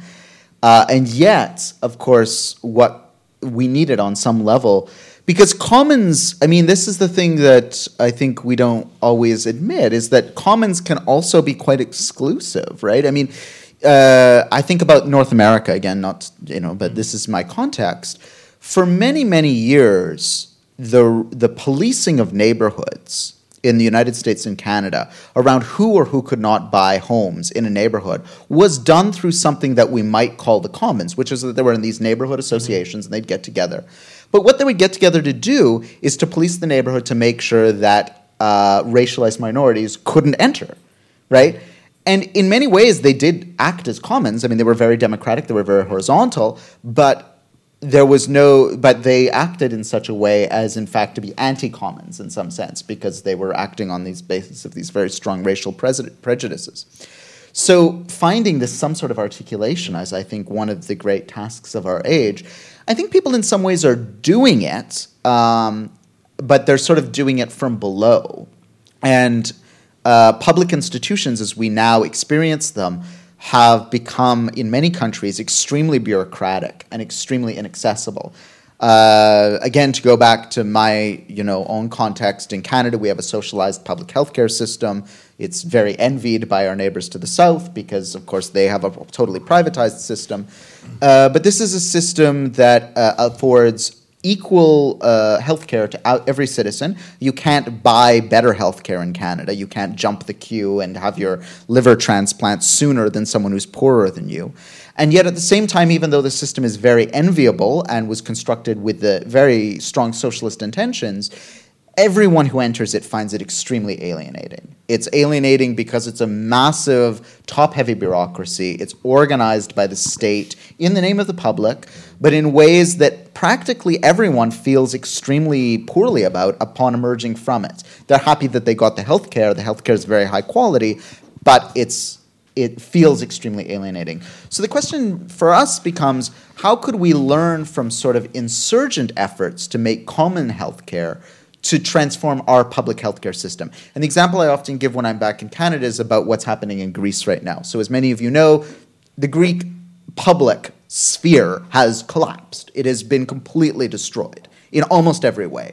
The debt politics of what has happened to Greece, and we need not re- rehearse them here, has been such that there's practically no public healthcare system left. If you're rich, you can get healthcare. If you're poor, you realistically can't. Most people's healthcare was tied to their employment. Most, you know, the country has not, you know, uh, uh, de facto uh, unemployment of 40%. One of the things that's been very interesting to see in cities like Thessaloniki, in Heraklion, in Athens, has been the emergence of solidarity clinics, where uh, doctors and nurses and other healthcare practitioners are getting together with their patients and with activists and forming healthcare cooperatives uh, and commons, which are governed not by the doctors at the top in this sort of hierarchy and not funded by the state, but are actually provided by the community and run by General Assembly. And these healthcare, I mean, they're providing primary healthcare. They're not providing surgery, for instance, but they're providing dental care. They're providing pharmacies. They're providing primary healthcare to the population. These are health commons, and they explicitly imagine themselves as commons, believing that health is not just a matter of public interest you know, in the 19th century or 20th century sense that a state should provide public health in order to maintain the positive health of a population, in order to prevent disease epidemics, in order to make a population fit for work. Rather, these are ideas of common health that we owe each other our health. As a result, for instance, at the Thessaloniki Commons Clinic, they, uh, when a new patient comes, and they refuse even the language of patient, uh, that patient is seen, they call it an incomer, is seen by a physician, a social worker, and a psychologist. Because their understanding is that if you think about health as a commons, then you need to understand the physical body, the mental life, and the social life as intertwined. This, for me, is an incredible innovation mm-hmm. in healthcare. This is something that even the Cubans, who have been thinking about healthcare as a socialist project for over 50 years, have not yet even grasped this is what I think we need to learn from, even in a state which still provides public health in Canada. So, this is why I think about how do you make the public, those things that we want to remain public, that we don't want to see seized and controlled by neoliberalism and transferred over to the market. How do you take those things and make them a commons? I know I've talked at various events here with the Berliner Gazette with many um, librarians as well just to give a final example, who are trying to think through not only how do we imagine the library as a public institution that is funded by the state, serving the public, but also as a common institution which is governed and imagined and uh, mobilized by its local population in order to serve the very specific needs of a specific community. But that requires an articulation of the public and the commons, because no one's suggesting that librarians should go around their neighborhood with their cap in their hand asking for donations every week to fund their projects. That libraries should earnestly be funded by some form of redistribution of wealth at the level of whatever political community we have. Uh, it shouldn't be up to librarians to fundraise or crowdsource for themselves. So we still need some form of public funding. But then, how do we marry or merge or articulate some idea of public funding, public responsibility, and professionalism with then some idea of the commons? I think that's the great challenge for our age. That raises just one question uh, when I listen to you. I mean, uh, talking about Greece, talking about Occupy, which hap happened after you know, the crash in 2008, and it's always the question of we really need a big, huge collapse in order to free imagination, because uh, you know, there's also something you hear, for instance, in Germany. Oh. Uh, uh, we, we didn't, you know, we need we need some kind of collapse because mm. if not, we don't, you know, there's nothing going to happen, which is also a kind of uh, dangerous mm. feeling. But uh, at the same time, looking at history, uh, you can notice that most of these uh, attempts have taken place after a collapse. Mm. So, do we have to long for one? I, I mean, I, I, I, hope this isn't too glib to say, but I think the collapse is already here. It's just yeah. privatized. Yeah. I mean, I think we, we are all collapsing. Well, I mean, all of my friends, again, not to, not to make too fine a point of it, but yeah. like everyone I know is collapsing mm. in some way. I think what's happened though is that the neoliberal imagination has so seized us, has so has so enraptured us in some way that um, we don't recognize it as a common experience. And this is why I'm so interested in a politics of debt and how debt could be used as a mobilizing force. I don't, I don't think anyone's quite figured out how to do it yet, but I think that's what's happening. The crisis is already here. It's already um, it's already happening. It's just that this system has been so adept at privatizing it into our bodies and our minds and our, our hearts in many ways. So I think the question is, and I think this maybe goes to the historical question as well. It's true that we see the uprising of movements somehow after the crisis, but I think it's because in the interim, in the minute between, people imagine that the crisis is just them and they imagine it's their own personal failure that it's because they couldn't get the job, they couldn't get the contract, they couldn't succeed. And then slowly, as the crisis deepens, people realize that it's a collective problem and that it's a collective experience and that we need a collective solution. I think the danger always of a crisis in capitalism is that just at the moment when we realize that it's a collective problem, so does the right and they're much faster at organizing. Always. They've always been much faster at organizing, the racists and the fascists, because they don't need to worry about equality. They don't need to worry about emancipated human subjects. They only need to worry about capturing the imagination as quickly as possible. And I think that's the situation we're honestly in right now is that people are da- having a dawning realization that it's not their fault that they're failures, that we're all failures in a system that's destined to like destroy us all. Um, but we've seen the rise of many right-wing organizations that have noticed that at the same time we on the so-called left, whatever that left is, whatever's left of the left, um, and they're mobilizing very quickly, both here in Germany, in Canada, and everywhere in the world. So the race is on, as it has been on in history many times throughout modernity. The race is on. Um, maybe it's time for questions from the audience, if somebody, or remarks, or whatever. Well, okay, so thank you first because it won't ask questions, so they can.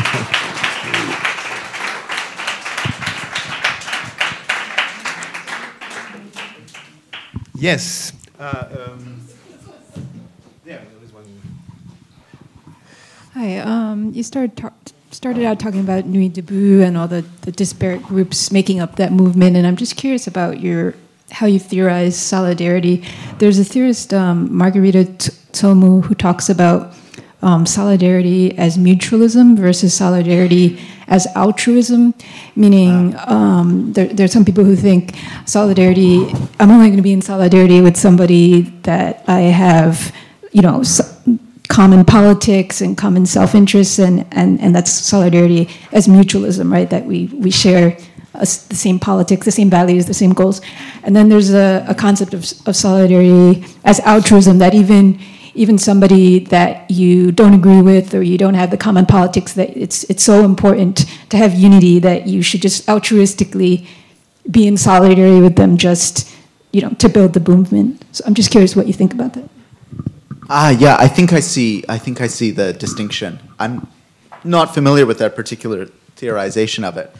Um, uh, well, let me give you an example of how we talk about. We've been talking about solidarity maybe it's a specific example, but I think it's illustrative about solidarity in Canada with uh, between those of us who are settlers, that is, whose origins are from Europe or from elsewhere in the world, uh, and Indigenous people. Um, so that I think maybe what you're referring to as this politics of what was the second one? The politics solidarity of solidarity as mutualism versus solidarity as altruism. Right. The solidarity as altruism in Canada takes the form of people saying oh, indigenous people in Canada, uh, or sometimes called native people or Indians, but the, the proper term now is indigenous, uh, has always been indigenous, in fact, um, is like, oh, uh, we as privileged uh, settlers, as white settlers especially, need to be altruistic towards those people who are oppressed and exploited because they've been so hurt by us or by our governments. Um, and I think that's there's an altruism there which I very much distrust because I think it's actually uh, belittling and humiliating. And I think it's also not very radical in a certain sense because what it leads to is this politics where we make a demand on our government and the capitalist state as it exists in order to like sort of give those people more the more radical thing, and which I think maybe ties into the politics of mutualism as it's expressed here, is to say actually our state and our entire subjectivity is stolen. You know, like it's not about the state giving more to those people. The state has already stolen everything from those people. It stole their entire continent. It destroyed their entire civilization. And then not to also just say that that because there's a way that that can also lead to a politics of maybe mutual uh, uh, of altruism but when it becomes a politics of mutualism for us, it's to say if we were to take seriously the idea that our nation state, the nation state of Canada, is a criminal and illegitimate state, what would that mean for our subjectivities as settlers? What would it mean for our sense of legitimacy? What would it mean for our sense of economic prosperity? And then for us, that becomes a question of decolonization. How do we exist and subsist on this land in a just and right way that's based upon all of us cooperating in some new way outside of a structure of private property and capitalism, which has always driven the state towards the colonial project. So for me, I'm very much more in this framing, as you've articulated. It, I think real solidarity is the mutualism, and it comes from recognizing, for me, that my own exploitation as a subject of capitalism is also the result of colonialism. I am a beneficiary of a colonial system, but I'm also uh, exploited by that colonial system in various ways as well. Uh, and I think the same thing goes for questions around gender and questions around race. That there's one way that it can be about all about sympathizing with the other and even romanticizing the other. But the more radical thing for me, and the more uh, the thing that matters to me more, is saying if we take that critique seriously, it actually has an impact on how we imagine ourselves and how we imagine our own exploitation and our own alienation in some fundamental way. Does that answer the question? Yeah, thank you very much.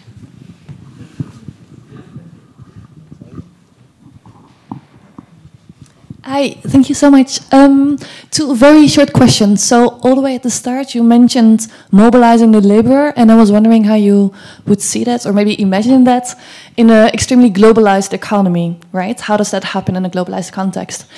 Um, and the second question is related to the relation between practice and imagination. If I got you right, you really much started from the idea that there's a practice out of which a certain possibility of imagination emerges, right?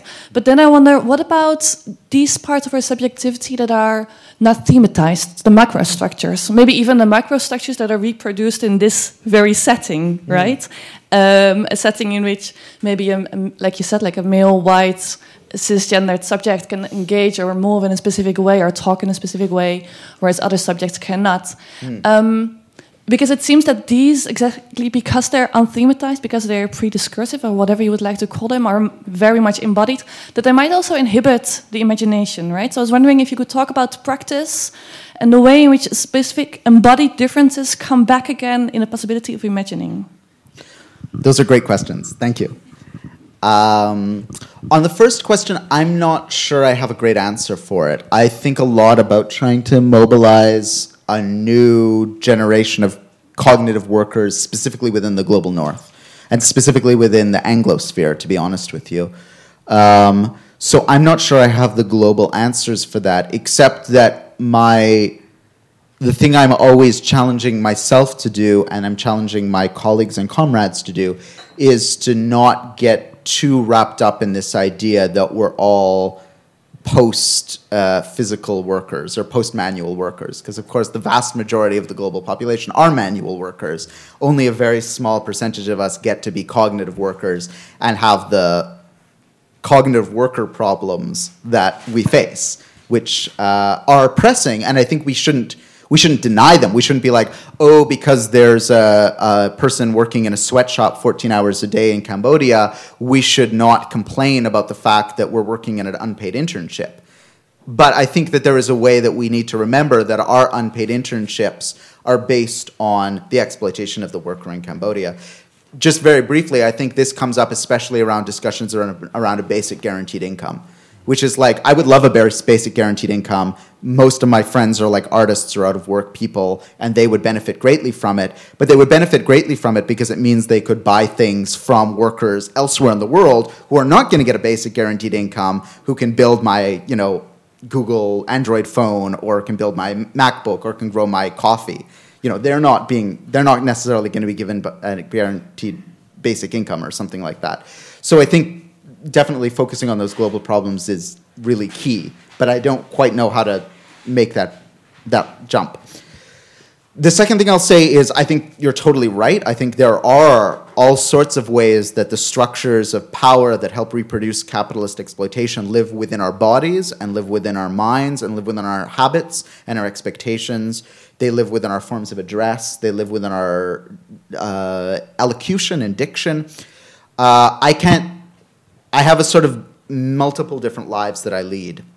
So my life as uh, like a globe trotting intellectual person who sits on stages like this and has incredible ecological costs because I you know fly too much is a little different than what I do as a community organizer. And so I'll just jump over to what I do as a community organizer without excusing the participation that I'm having here when we organize in our community in Halifax around any of these issues, we have a set of expectations and criteria that we've developed with other members in our community around how we do events. So, for instance, we do not organize events. First of all, we have a complete pledge that we will never do an event that has all or a majority of white men as speakers. Uh, we also work very extensively with a bunch of different communities to make sure that even when we're talking about topics that seem to be general, like capitalism or labor, we integrate those topics into a discourse with decolonialization and with feminism and with queer theory. And I don't think we're in any way perfect. We're still working towards it in the in the projects that I work in. So I'm not saying this is like we're so awesome because we're not. But I'm just saying it as a way for us to think together about how to maybe think through this question. Uh, we're doing an event, for instance, uh, a week from today on um, uh, uh what's it called? Let me just think of the title. Uh, Fugitives of the Creative Economy: The Struggles of Young Creative Workers in Precarious Times. So uh, this is a topic which you know we could have a whole variety of speakers at, but we made a very conscious choice when organizing this event that we would have a panel that would be um, only women and uh, half women of color, and and women or or women or not gender nonconforming people. And it's not because, and I want to stress this, it's not because we think we should do that out of a, a politics of tokenism. It's because we actually think that people coming from those perspectives will be able to speak to the general topic and also the specific topic. Uh, of their own experiences in a much more robust and powerful way, and that they might also have something to teach us about how to engage with a public audience. So, I will admit that there's a cognitive dissonance, however, within my own practice between the way that I organize as a community organizer and the way that I engage as some sort of public intellectual who sits on panels like this. And I'm still trying to reconcile and understand that, but I don't have a good answer for it. Does that sort of answer the question?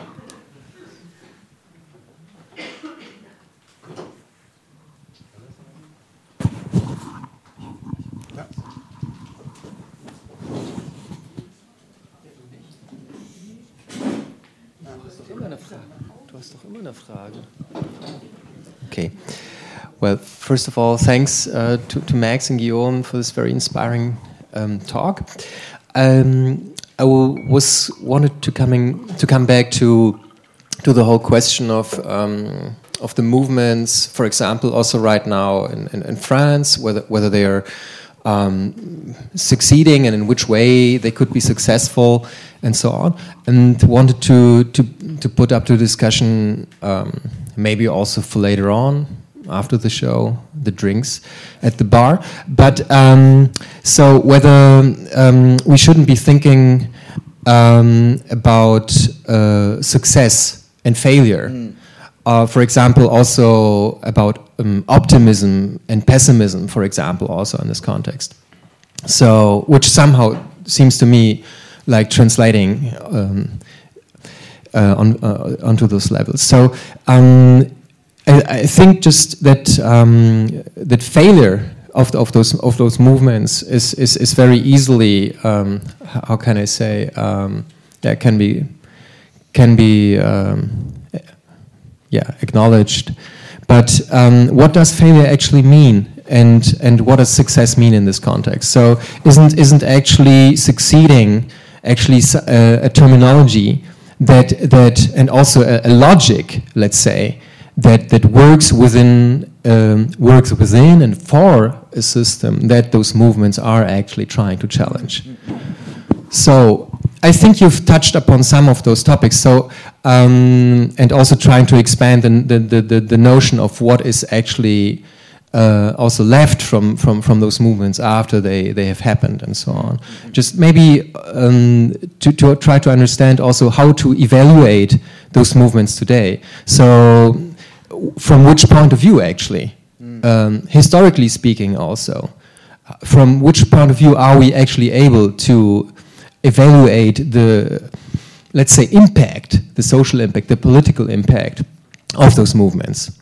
So, um, is it is it is it something that we can grasp um, on on from a present day, uh, let's say, analysis, or is it something that we can only do from like ten years or twenty or thirty years later? And um, so, it's, it's, just something um, that I wanted to to um, to share. And I wanted to share also just a, a certain, let's say, um, skepticism, and this is maybe also a question, whether um, this whole question also of imagination mm. and imagining yourselves, um, perhaps, you know, you, I think you've, you've, you've been doing a very, very um, nuanced and, and very ambitious also um, contribution to, to, to, to what people are, are doing that, that are um, walking, how did you call um, us or them? Um, walking inhibited or walking um, wounded. Walking wounded, yeah. Walking wound, the walking, we are the walking wounded. So um, mm, I was just, I was just wondering whether, you know, like for example, something like therapy mm. that you've mentioned also. If you say that everything gets, gets co opted, everything gets incorporated, so that means also that any form of therapy will or is going to be co-opted. Any type of imagination is going. This is the system that we are living in. So i was just wondering whether kind of this thinking of uh, you know or this, this this methodology or this this deployment of the imagination is also like the thinking of the outside of you know of of, of the system that we live in. Is like a useful um, a useful approach and whether we shouldn't be starting to think in different terms mm. of like let's say a political um, yeah strategy do you kind of like get what i'm what i'm trying i mean the, the kind of the thinking of the outside mm. the, the, thinking that we that there is something that is outside of the of the present let's say state of affairs is if this is really useful approach also, you know, like taking into consideration this whole question of the first question. success and failure. Yeah, two questions that somehow intertwined. Yeah. To the first question, I'd like to yeah. to answer because mm -hmm. I think there are indeed defeats, and I will quote one defeat. It was the miners' strike in England, 84-85. There was a before the miners' strike, after the miners' strike. It was really a moment which didn't only concern the miners, but was really the big moment, the big break, which enabled neoliberalism to succeed the, the in England strike in the UK. In the UK, I yeah. mean, in the UK, yeah, 84, 85. Yeah, sorry, I didn't mention that. Uh, this has been felt on the moment as a defeat, and it's been, well, you can say 30 years or 40 years 40 years, nee, 30 later, 84, when was that, 85? 30. Um, it was actually a defeat. What's going on in France at the moment is, you can compare it to that, you know, because for the first time, you, ha you had many social movements in France and strikes, but the first time it happens against a socialist, well, a social democrat, uh, democratic uh, government. And if the social democratic government succeeds in passing this law, then you can be sure it is a defeat. You know, it is really mm. the collapse of a whole segment of history. A defeat can also bear something new, you know, but it's still a defeat. And I think people will feel defeated, and it can then, you know, last a long time before they recover from this defeat. And I think, by the way, uh, it was not such a, a, violent defeat or such a spectacular defeat, but 1998 in Germany, Agenda 2020, also Schröder, uh, was also a defeat. And we still suffer from this defeat. So there are moments, you know, you, you can't say just, well, uh, you know, scheitern als Chance. You know, you, you, it's always you know it's always nice to to to uh, to fail because then you can recover. No, no, there are defeats, and there are really. Uh, I mean, they exist. There's nothing you can, I think, uh, deny about that. So that was for the first question. you may answer the second one. can you can you re-articulate the second one quickly? Just because I got thinking the about the question of the outside. I mean, ah, yeah, okay. yeah. I mean, I don't think that. I, I, agree. I think there are defeats, and we need to be honest about them. Um, I think that there's a way that we can tell the story of history on different durations and different scales, um, but we still need to be honest about defeats. I mean, as Amilcar Cabral so famously said, uh, you know, tell no lies and claim no easy victories. The, the, the corollary that is admit to the defeats that have happened. Um, I think that the question then about that, that you pose here, I don't know if I have an exact answer to it. Give me a second here to think about it.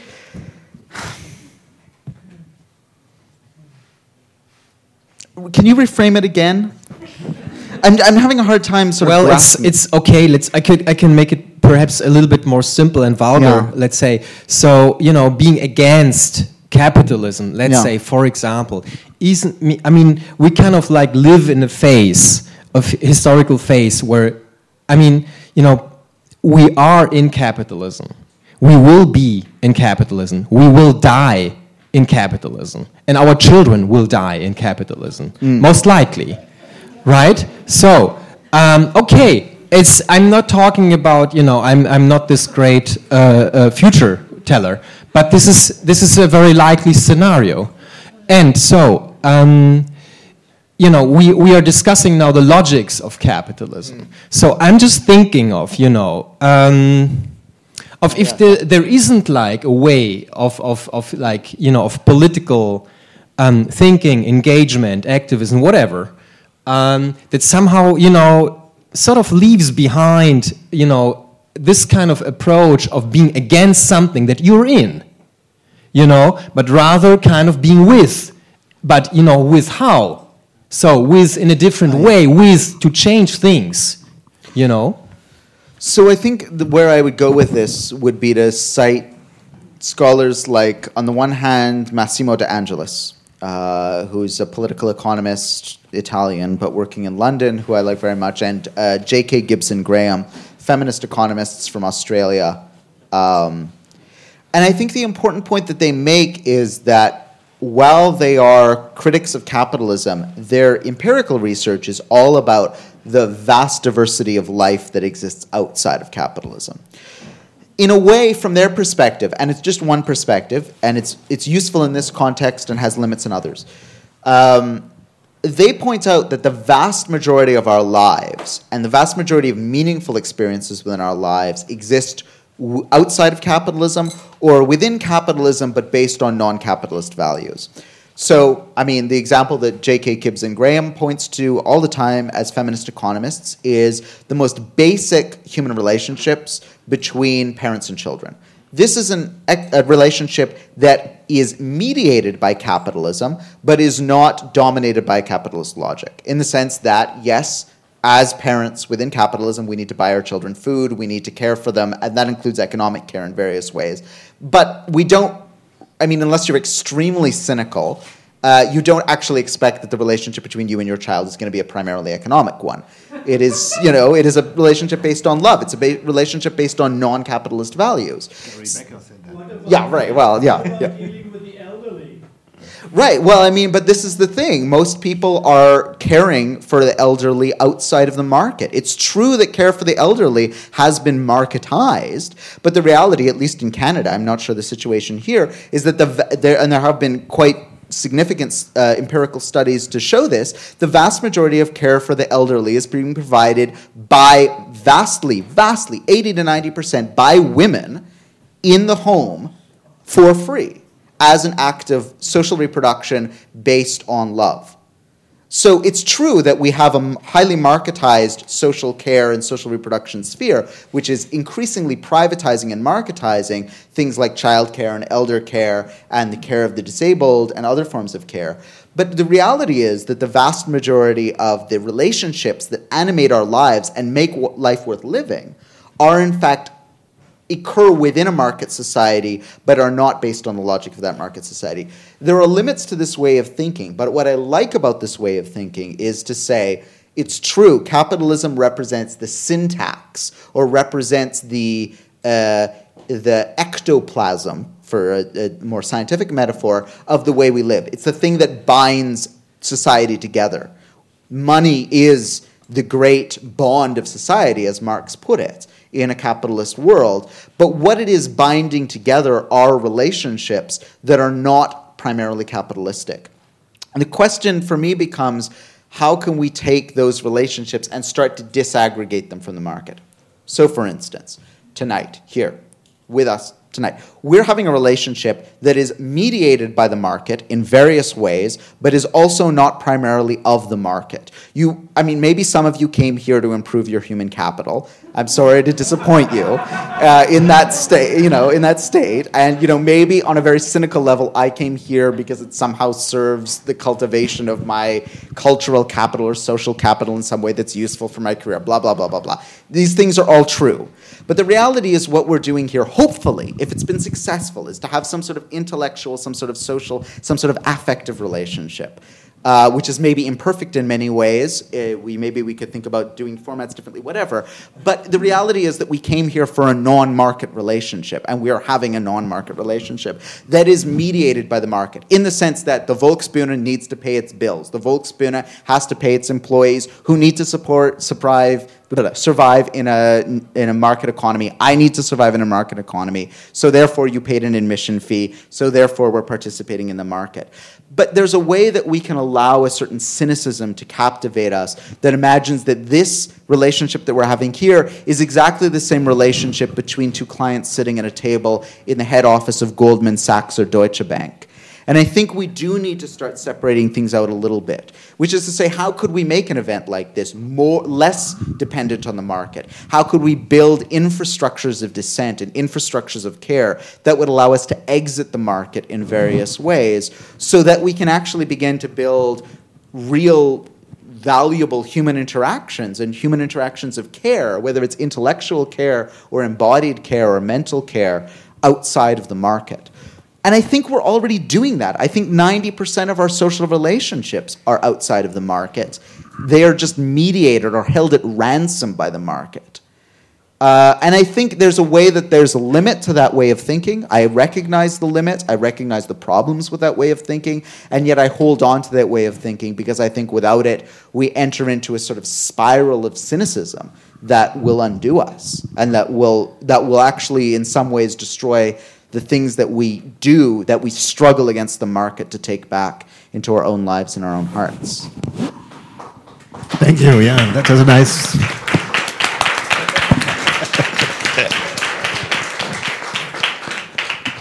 a nice conclusion. Um, thank you for. Uh, being here. Um, maybe, oh yeah, I, I forgot because uh, this evening is a co-production with uh, Berliner Gazette, and uh, Berliner Gazette will organize uh, a big congress here at the Volksbühne in October. And maybe you want uh, Christoph to say some words about that? No? Yeah? That's Yeah, just very briefly, um, Yeah. because because the bar is is waiting for us. Yeah, so we've yeah. been we've yeah we've been talking about social movements uh, tonight, and I think we we are going to pick up on that in the conference in October. It's from 27th to 29th. It's called Tacit Futures. We have uh, flyers uh, printed uh, just today. They are out and they are in, in front or with me. And I think what we are going to do is that um, we're going to pick on uh, or focus on the whole question of movement which is you know like a very deep topic. And, and I've been we've been like thinking together about it a lot in, in, in recent in recent days. And I think that you know whatever it is um, money data or, or I don't know people goods it's it's all social movements in some way or other. So it's not the, just those.